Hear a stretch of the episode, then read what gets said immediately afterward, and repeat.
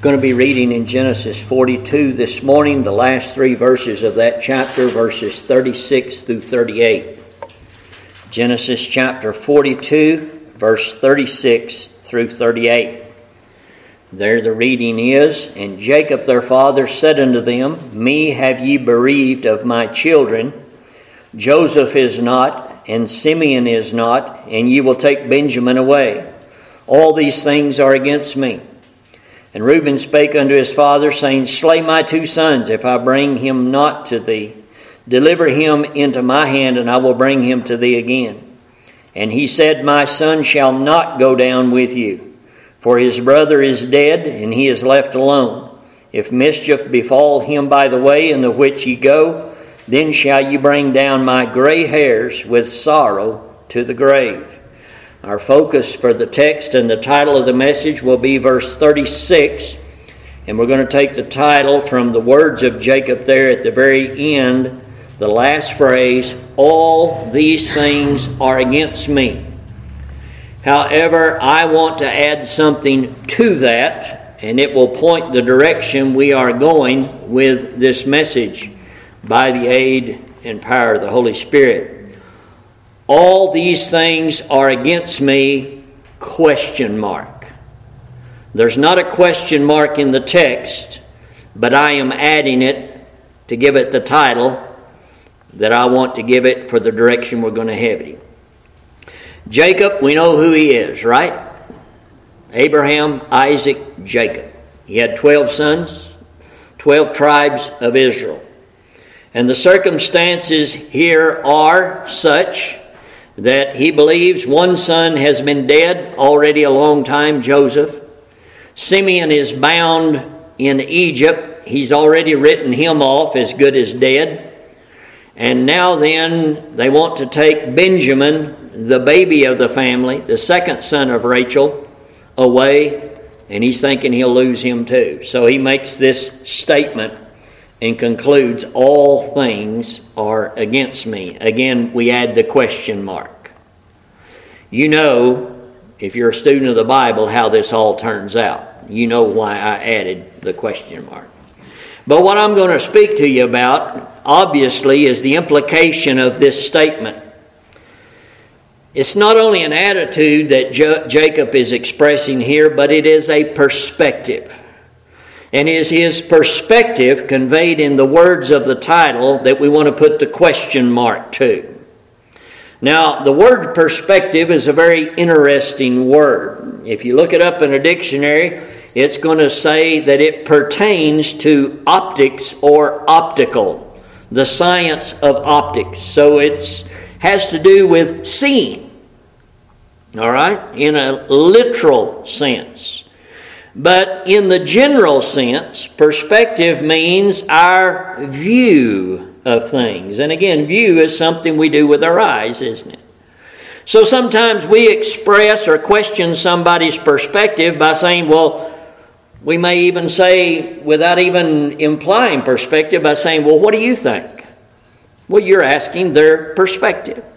To be more specific, we might say, what's your view of this? You know, and there we're getting right down to the nitty gritty of, of what the word defines and means in that regard. Uh, sometimes one other suggestion may be, well, what's your take on it? Okay, well, our title and this phrase is Jacob's take. This is Jacob's view at the moment in his circumstances at that time. Now, we know if you've read your Bible, Jacob's perspective was not based on all the facts, was it?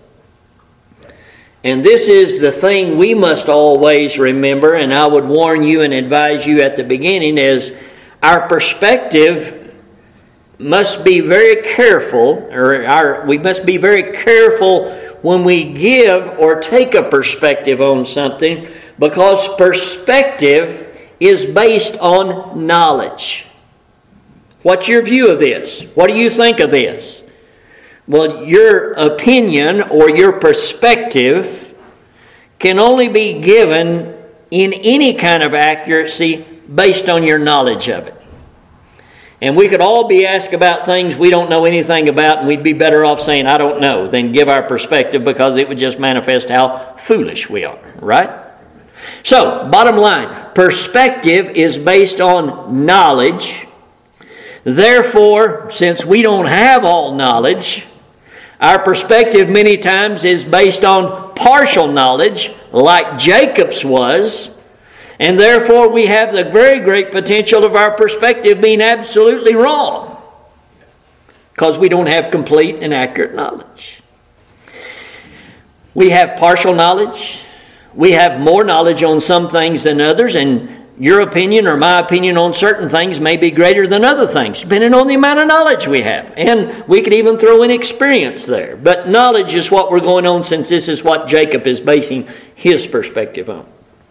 Another thing we need to make aware of, or make you aware of here, want to here, is again, not only may the knowledge be impartial or partial and incomplete, but it also could be true or false.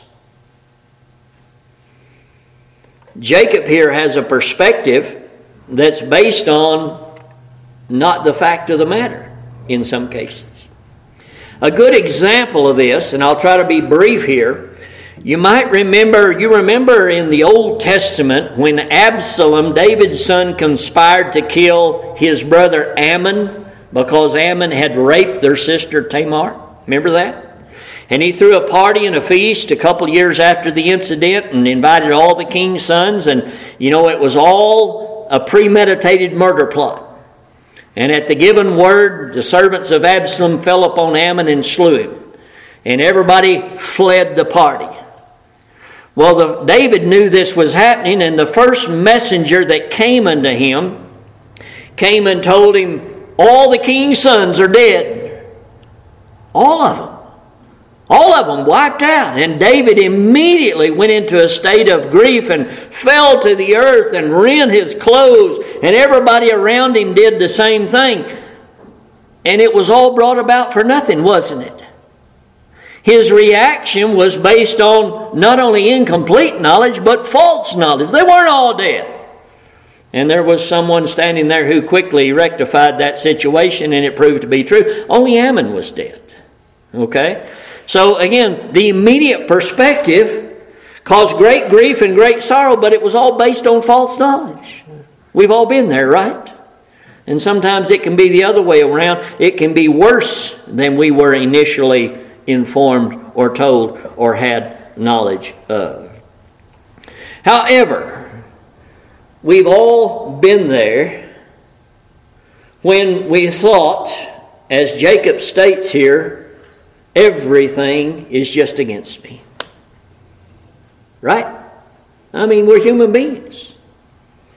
That path has been trodden by all of us at one time or another, maybe more times by some than others, some of us than others, but nevertheless, we've all been there when, however you want to put it, you feel like the sky is falling in, or, or the events of a particular day, a particular circumstance, that Murphy's Law has kicked in, and it's just one thing after another like dominoes, and everything's against me.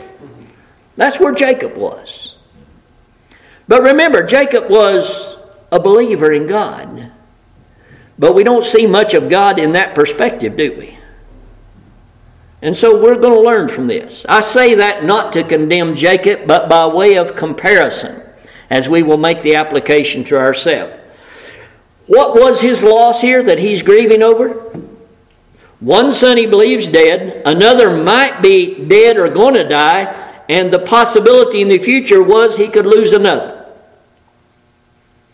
Well, that's a, that's a sad situation. I'm not diminishing that at all.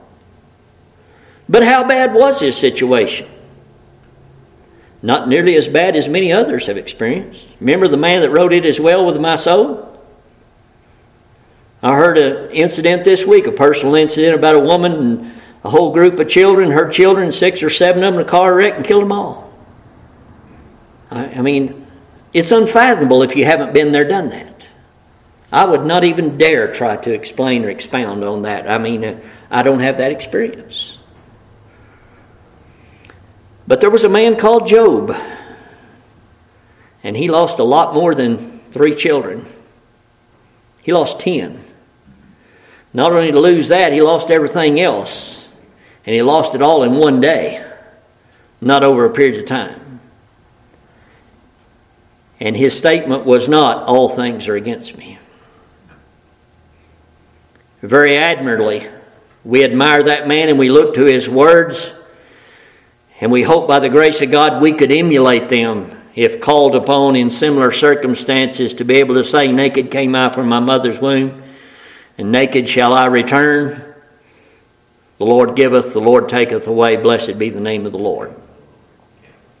Worse circumstances and a better perspective than Jacob. So, again, I'm not condemning one, I'm just laying the facts, and you know. All this is here that we may learn from either the good or the bad.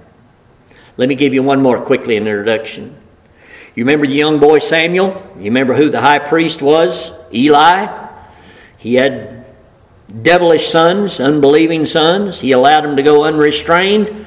The little boy was given the revelation of God of what God was going to do as punishment to Eli and his house. He's going to cut off that line of the priesthood and start somewhere else. Something that had never been done before in the Aaronic priesthood. The little boy being a boy, didn't want to volunteer that information, but Eli held his feet to the fire and said, You tell me everything God told you. Eli. Eli was told by Samuel. You remember what Eli's reply was? That's not good news.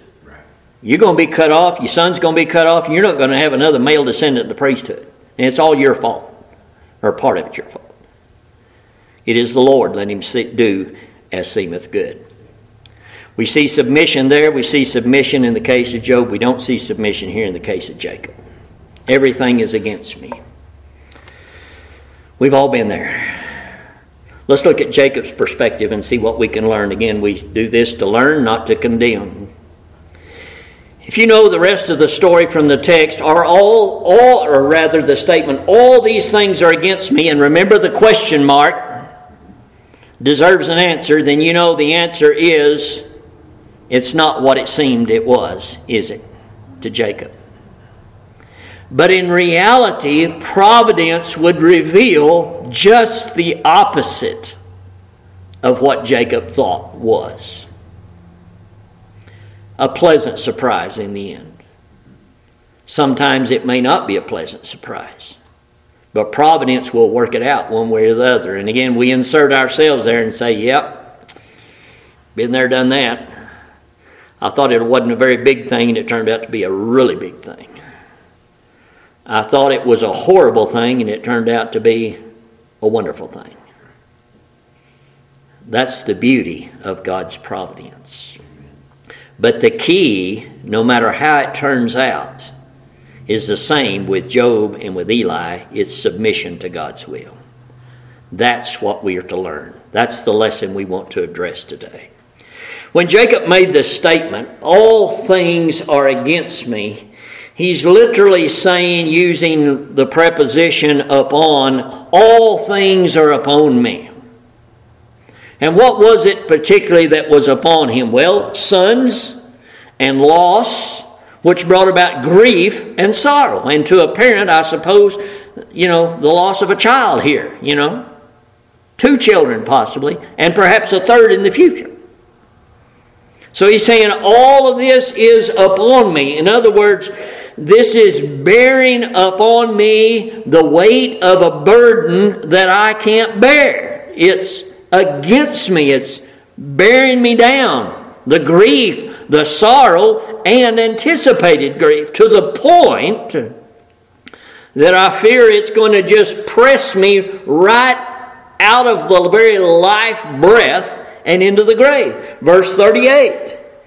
He said, You know, if the other one is lost Benjamin, you're going to bring down my gray hairs and sorrow to the grave. We have heard that about people grieving themselves to death. There's a connection there that doctors can't explain about when the mind overcomes the body or the soul overcomes, you know, the organs, and a person just we say many times they've given up, they've thrown in the towel, they whatever, and it seemingly the body just withers away because the mind has made a decision. I mean, Maybe we'll understand more about that in the life to come, but we know there's a connection there that you can't put your finger on, but it's very real, is it not? So that's what he's saying. This, this grief and sorrow is so much that it's just going to kill me. It's going to take me to the grave. If, in other words, he'd be saying, if I lose one more son, I'll, it's just going to kill me. Why not the thought, well, I've got nine more? God's blessed me with 12, and I still got twice as many as I. That's what we fail to see many times, isn't it?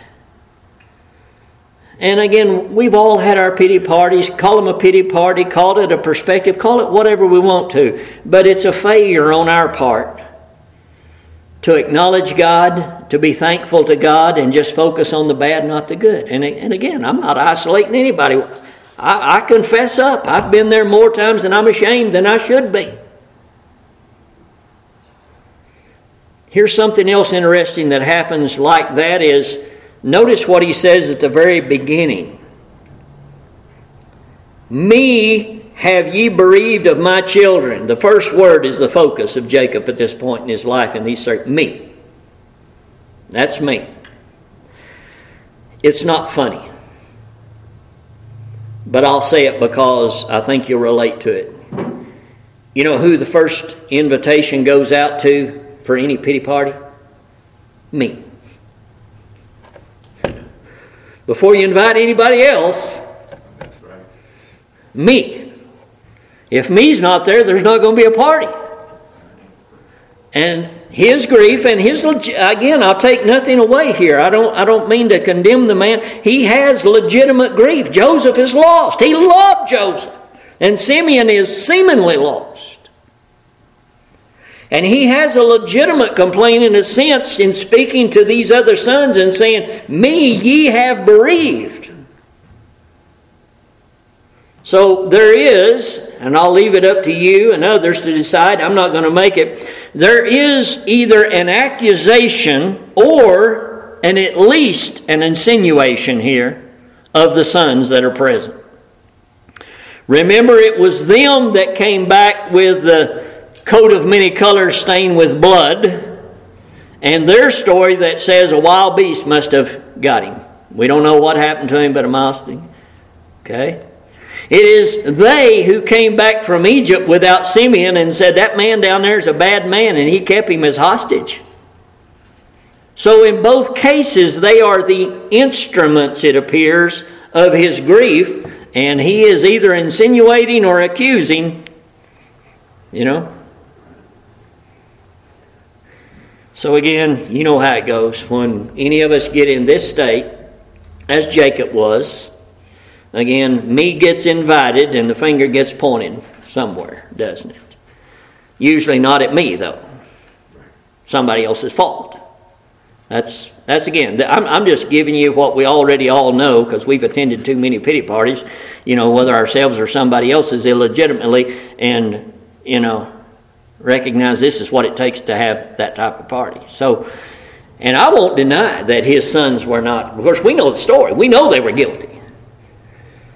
And I don't know, all I can give you is my opinion, but I think any father learns things about his children as they become adults. And you've got some idea of what you're dealing with when you've got grown men here or your sons, and you've raised them about, you know, you know something about him. I don't think Jacob was just totally dumb and swallowed everything they told him. I'll put it like that. I don't think any wise parent would do that to start with.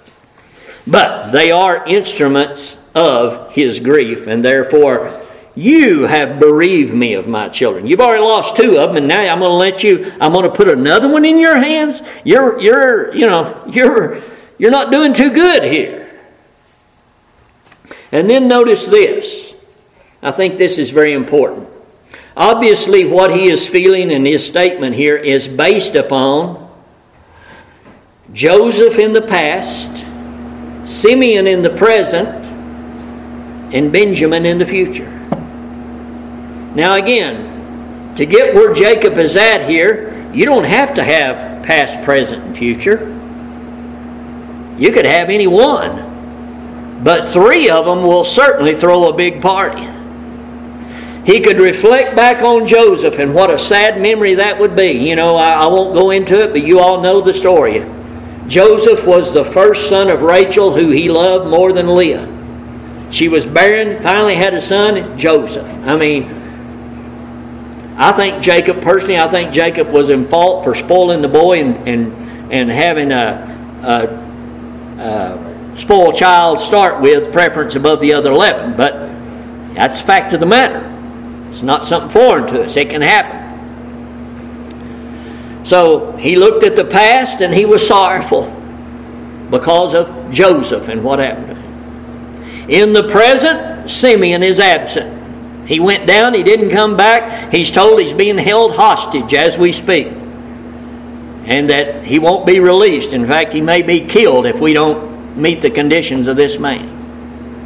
And then, if that was not enough, he was anticipating more sorrow because they wanted to take Benjamin, who was the baby of the bunch, and Rachel's second son, whom she died in delivering and bringing into this world. So his statement, his grief, his sorrow reached to the past, was present from the present and into the future. And like I say, you don't have to have all three. You can take just one of those and and you know come up with everything being against you. But to have all three is really bad. And so he says, verse 38, My son shall not go down with you. In other words, this is where it stops. I've lost two, and I'm not going to lose three. I've got enough grief. Everything is against me already. I will not add to what I am already feeling. Well, you know what the saying is never say never, right? There's a famine in the land. That's why they went to Egypt the first time, remember? We've, I've never experienced a famine, have you? I mean, we were poor and we had not the things we'd like to have to eat, but we, I mean, not a famine. I've never starved. This was bad. And it's amazing how providential circumstances can, what should I say, change your mind. Amazing how that happens, isn't it? Well, God's behind that. God knows the circumstances to bring about to get us to going in the direction He wants us to go, even if it's a thought process. Verse chapter 43, verse 1 The famine was sore in the land, and it came to pass. Enough said. it's working on him. When they ate up the corn brought out of Egypt, providence. Their father said, Jacob said, Go again, buy us a little food. This is not funny, but it is funny. I laugh because of application to myself. When I read this and I read this, and I, oh, yeah, yeah, I've, uh, I've, I've done the same foolish things. You know, thinking you're not going to do a certain thing or you wouldn't do a certain thing, you wouldn't give up a certain thing, blah, blah, blah, blah, whatever. Thousand different things. And God, over time, through providence, just tweaks and tweaks and tweaks and tweaks, and He can bring you full circle.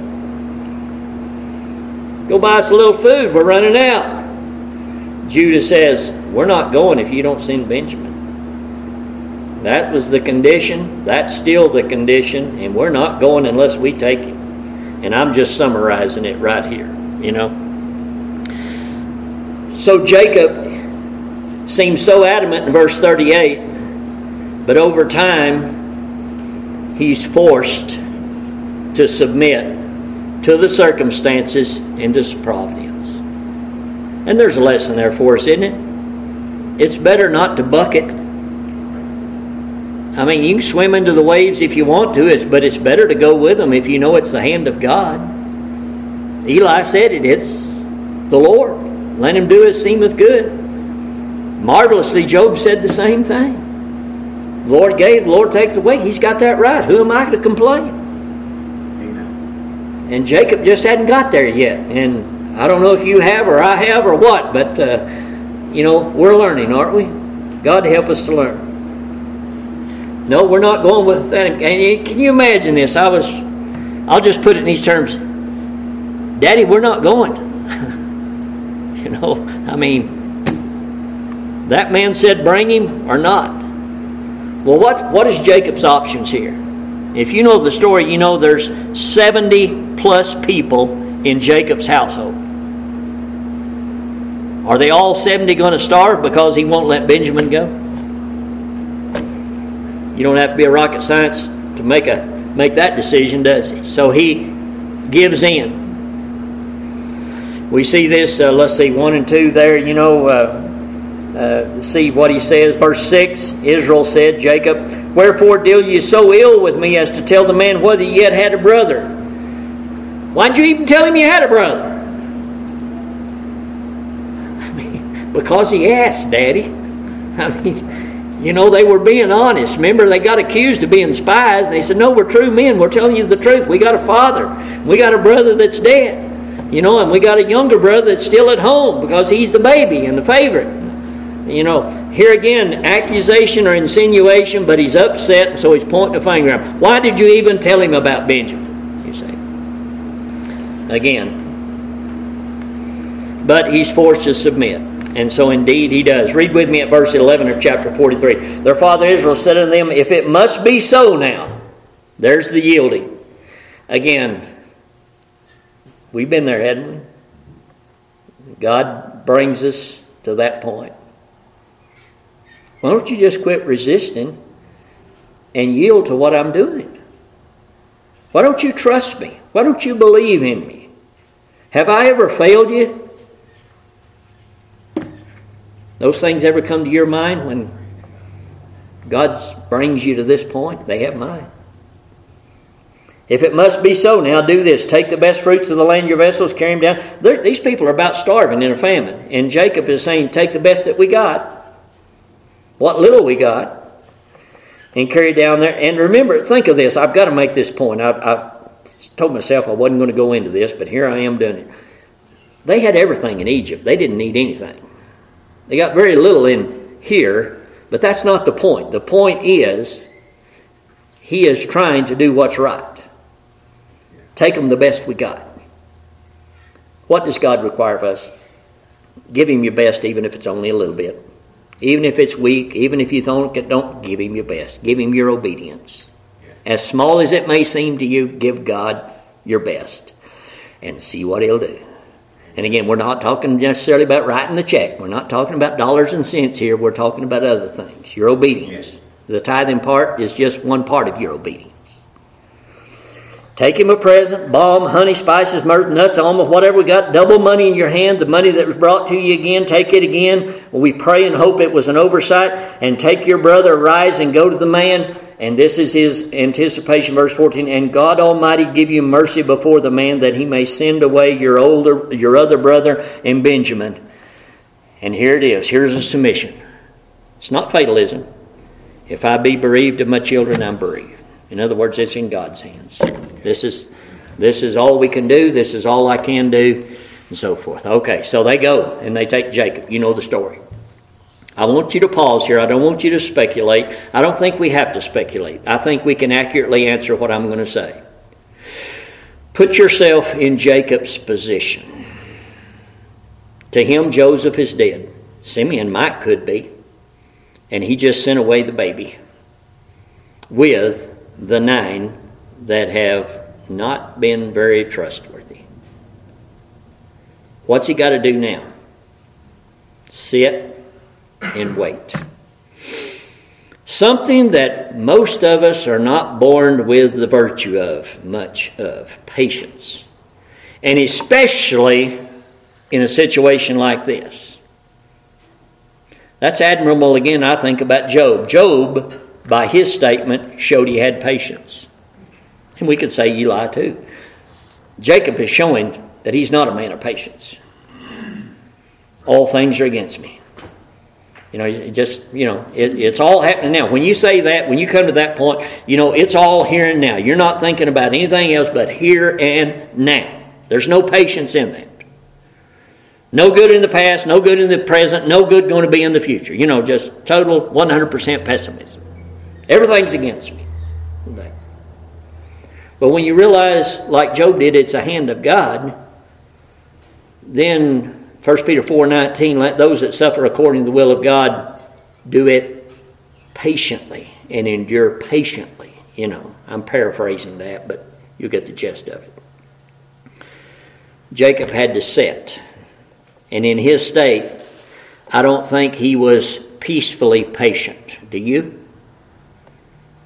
I can only imagine the anxiety and the worry because of what's going on. His statement says it. You know what state he's in. All things are against me. You know, what do you do when all things are against you? You worry, you fret, you create undue misery. And we could go on and on, but that's sufficient. We all been there, we know. I don't have to describe it. You've been there, I've been there. He's anticipating the worst, and all he can do is wait. It's a dismal situation. Two boys gone. I'll probably never see Benjamin again. You know how your mind can just run off like out of control, anticipating that the worst is going to happen. I'm happy to say his perspective was proved wrong. Was it not? Absolutely wrong. He sat and had to anticipate once enough time had passed, surely, for them to get down there and get back, and the days, you know, to make that trip. He had to be looking out the door. I'm not trying to inject anything here that's not unscriptural or unnatural. I believe it's very natural. He would be anticipating their return and wondering whether Simeon and especially Benjamin would be with them. But based on the past and based on the present, I don't think he had very high hopes. I don't think he had much hope at all. Again, the track record of his son sure wasn't good. The past and present didn't seem good. Why should he think the future's going to be good? Well, that's what happens when we look at things through our perspective, right? And not through God's. One verse of Scripture erases every bit of that, doesn't it? You know it. What is it? What book is it in? Romans chapter 8, verse 28, isn't it? I mean, it just wipes the slate clean of our pessimism, doesn't it? If we just go there in a time like this. For we know that all things work together to them that love God, to them who are the called according to his purpose. There it is. Think about it. Do this, will you? Try to do this. I haven't mastered it, but it works. You can take that band aid and put it on any wound you ever incur, and it'll work. It covers every situation, every circumstance, every problem, every grief, every sorrow, every every whatever you can come up with. I mean, you know, in Band Aid box, they got different sizes, and sometimes you got to get the right size to fit the wound. I mean, this one's big enough, it'll cover everything. No exceptions. Turn over to the 45th chapter with me.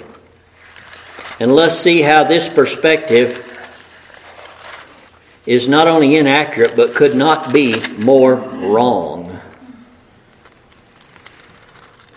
And I'm not going to read the verse yet. I'm going to inject something here and then we'll read the verse, okay?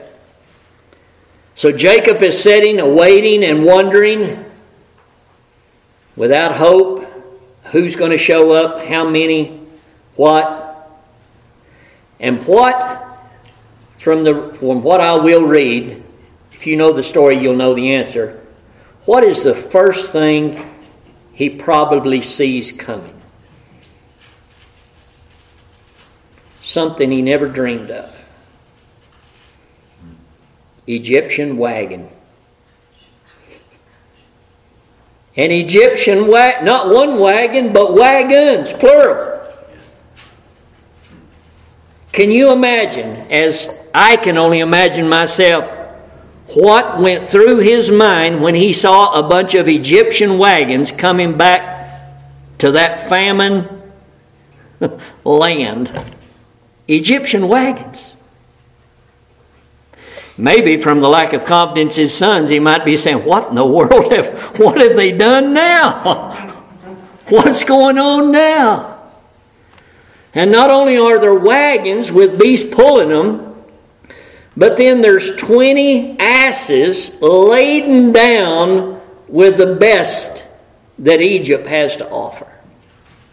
He sent a little gift down there.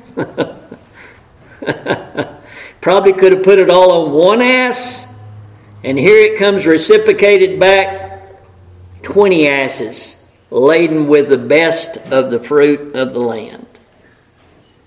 And then there's the boys.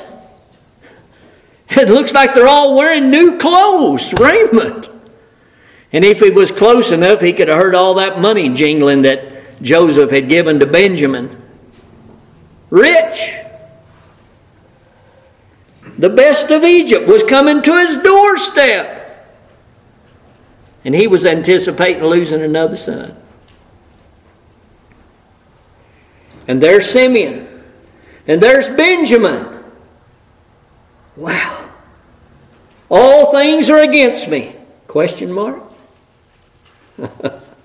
Amazing. I, I, keep laughing because it's not funny, but I just I just have to laugh because I see myself in this so much shamedly in my life. It's so easy to look at yourself and your circumstances and not not look for God in His providence. And man, that's where we need to be looking all the time. We may not see all the pieces, and we probably won't, but we just need to know and believe and trust God's working. God's working. Have the faith of Job. And then the last thing that he would have ever dreamed, anticipated, or expected was one of these boys coming up, Judah coming up and saying, Daddy Joseph's alive. He's not dead. Well, let's read it a little bit, shall we? Verse 25 of chapter 45. So beautiful. They went out of Egypt and came into the land of Canaan to Jacob their father and told him, saying, Joseph is yet alive. You don't see the wagons here, but you'll see what I as I read it. Joseph is yet alive. He's the governor over all the land of Egypt. And Jacob's heart fainted, for he believed him not. He's about to have a heart attack. He's about to fall out. It's too good to be true. And they told him all the words of Joseph which he had said unto them. And when he saw the wagons which Joseph had sent to carry him, the spirit of Jacob their father revived. Maybe he didn't see the wagons at first, but here again, I don't know how all this unfolded. And he says, It's enough. I will go and see him before I die. But there was plenty of signs, wasn't it? The wagons, the asses, the goods, the raiment, the money, and then the news Joseph is alive. And think of this. Let, us go one step further, shall we? Joseph is not just alive, a slave in Egypt, he's the prime minister. he's, he's, he's the number two man. And he's only number two because he just don't sit in Pharaoh's seat, but he's in control of it all. And this is what you're told, Daddy. And I don't say that without disrespect, but I'm just saying intimately here. They said to come get you and everybody else and bring them down there. Now, I want you to think about this as much as you can, and me too, to grasp this.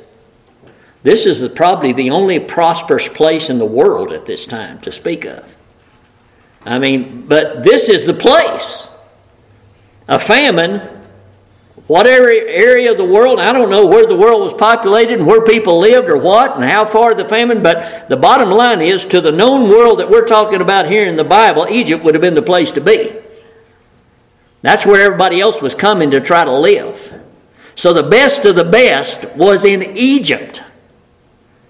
And you've not just been invited, you've been commanded, come on down here because I want to give you the best.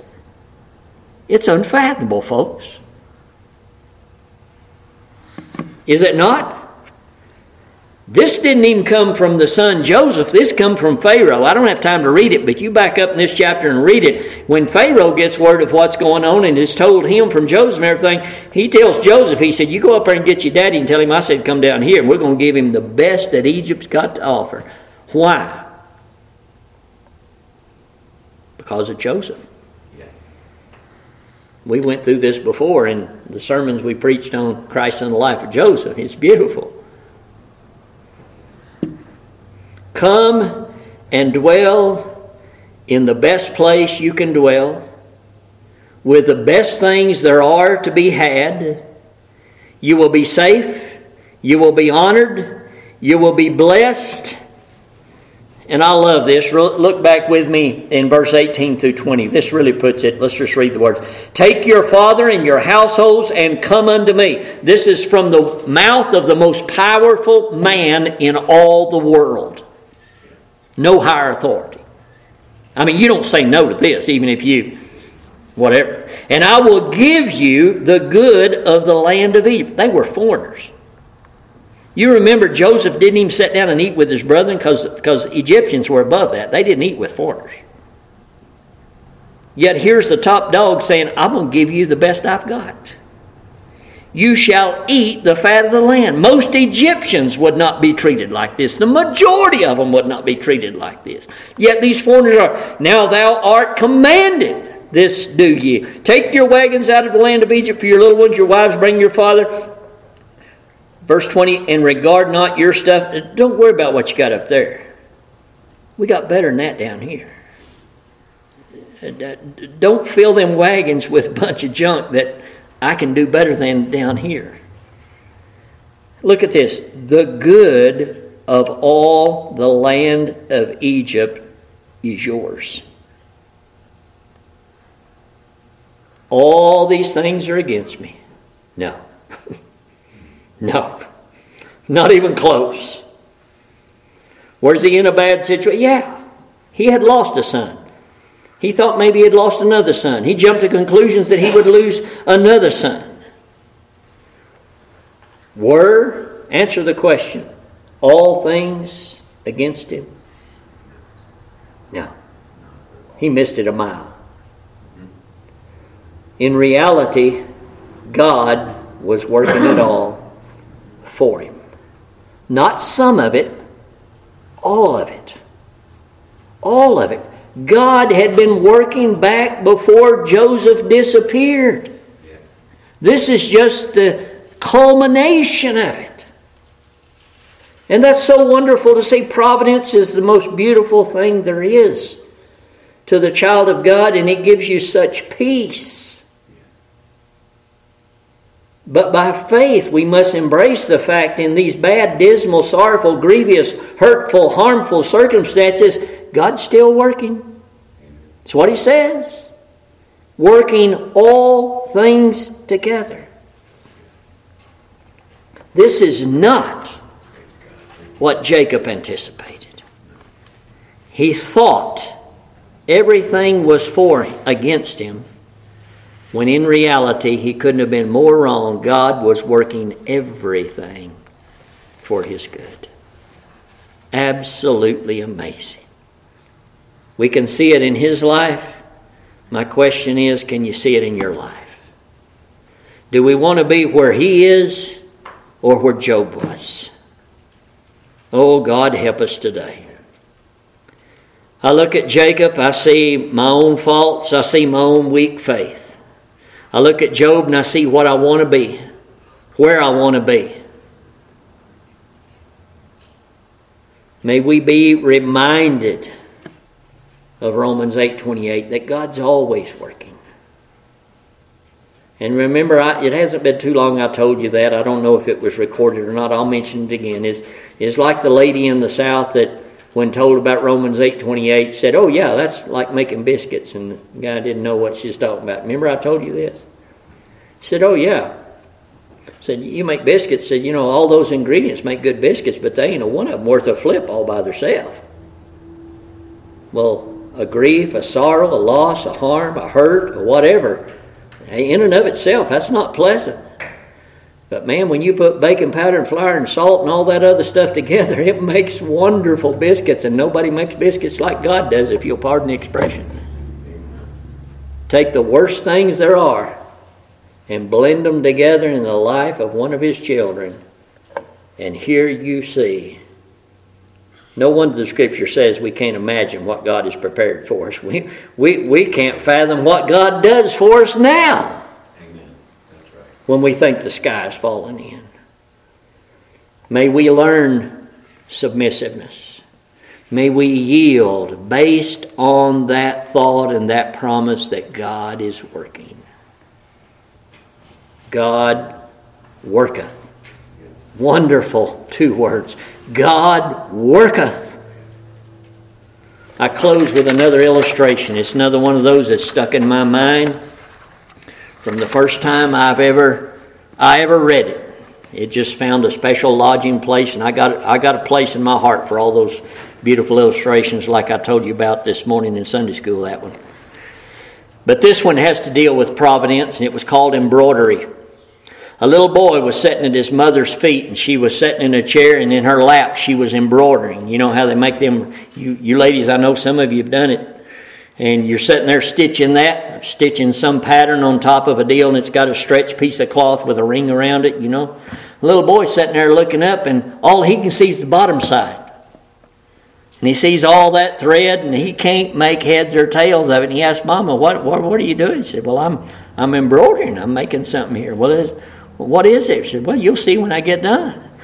And of course, number one, he was a child, and number two, he was looking at the wrong side. He was down there looking up, you know, and couldn't, it's the bottom, and you know how that looks. And she got done. She turned it over and showed to him, and it all become clear then. But that whole time she was working. And if you'll pardon the expression, he couldn't make heads or tails of it from where he was at. Well, that's us, isn't it? Many times we can't make heads or tails out of what's God doing, and we don't. We're not supposed to know. Job didn't know. Eli, you know, they, they were told, but they didn't know how all the details were going to work out, and certainly Jacob didn't know. But God's working. May we look at that embroidery from the bottom side and say, I'm going to trust God. Amen. Yes. I'm going to trust God that on His side He knows exactly what He's doing, and maybe one day He'll show it to me. God, give us that faith. Let's have a word of prayer, shall we? Father, we thank you for this time. We thank you for these truths in your word. And Father, how we pray that you might, by the power of the Holy Spirit, cause us to be yielded to your will in everything that affects us in our lives. And God, just help us bring it to our memory by the Holy Spirit that you are working everything that we would label bad for our good, whether we see it or not. Oh, Lord, help us to trust you and to give us that peace that passes understanding. Help us to learn from these examples, both positive and negative, this day. We pray in Jesus' name. Amen.